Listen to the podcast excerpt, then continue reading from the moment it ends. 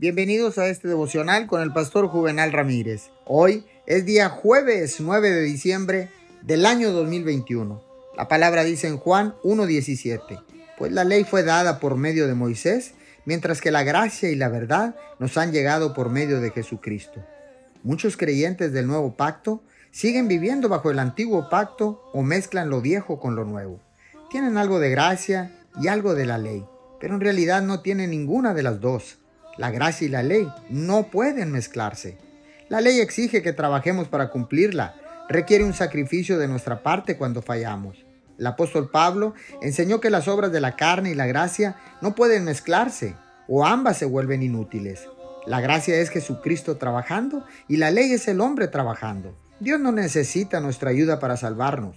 Podemos vivir por la fe, a través de la cual recibimos la gracia de Dios, en lugar de vivir tratando de guardar la ley para calmar la ira de Dios. Señor, gracias porque ahora sé que soy aceptado, amado y aprobado por ti por el sacrificio de Jesús a favor nuestro.